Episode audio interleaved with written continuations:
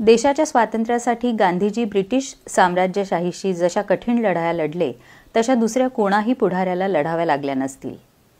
British सरकारला सैतानी सरकार म्हणणाऱ्या गांधीजींच्या मनात प्रत्येक इंग्रजाबद्दल प्रेम भरलेले होते. गांधीजी अधर्माचा प्रतिकार करत होते अधर्म्याचा नव्हे. कारण मनुष्य अधर्मी असला तरी त्यामुळे आपल्या जीवनात त्याला परिवर्तन करण्याला अवकाश राहतो. गांधीजींच्या जीवनाची विशेषताच ही होती की ते ज्यांच्या विरुद्ध युद्ध पुकारत त्यांच्यावर सुद्धा आपल्या प्रेमाचा वर्षाव केल्याशिवाय राहूच शकत नसत. जनरल स्मट सारख्या महान विरोधकाला देखील त्यांनी प्रेमाने जिंकले होते.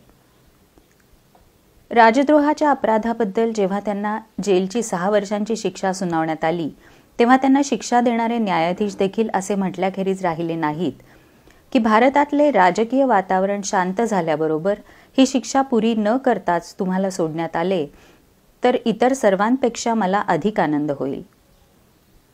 जगातल्या प्रसिद्ध खटल्यांच्या इतिहासात असे एकही उदाहरण पाहायला मिळणार नाही की ज्यात शिक्षा देणाऱ्या न्यायाधीशाने अपराध्याबद्दल असे उद्गार काढावेत. ब्रिटिश साम्राज्याचा एक अधिकारी नोकर या नात्याने आपले कर्तव्य बजावले असले तरी गांधीजींच्याबद्दल त्याच्या मनात असलेला आदर तो लपवू शकला नाही.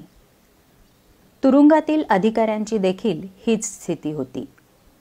गांधीजींसारख्या संत पुरुषावर आपण जेलर आहोत ही गोष्ट तेथील जेलरला स्वतःला बोचल्याशिवाय राहत नसे.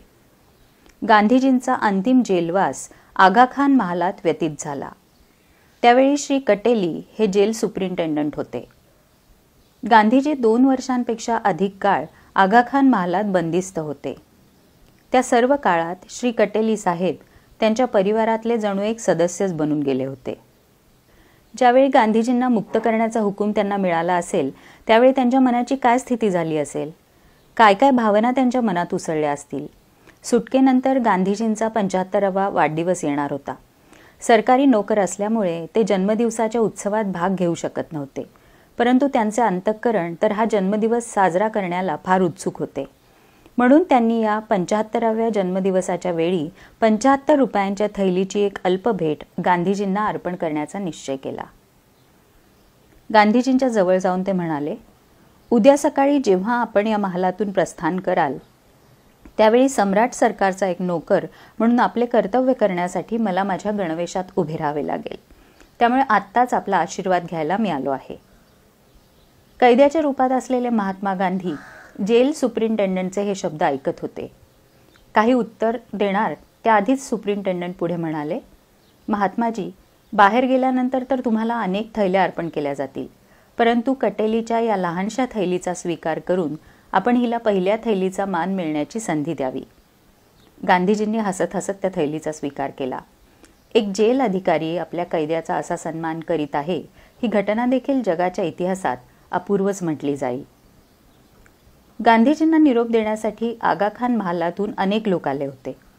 त्यातच जेल सुप्रिंटेंडंटची पत्नीही होती. निरोपाच्या वेळी गांधीजींना प्रणाम करून श्रीमती कटेली म्हणाल्या महात्माजी भविष्यकाळी आपण जर पुन्हा जेलमध्ये जाण्याचे ठरवलेत तर कृपा करून आधी आम्हाला सूचना करावी. म्हणजे माझे पती नोकरी सोडून मोकळे होतील.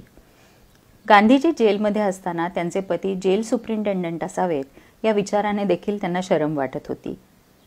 संताच्या प्रेमाची किती विलक्षण जादू होती. विरोधी राज्याचे नौकर व त्यांचे कुटुंबीयजनसुद्धा गांधीजींचे आप्त बनून गेले होते.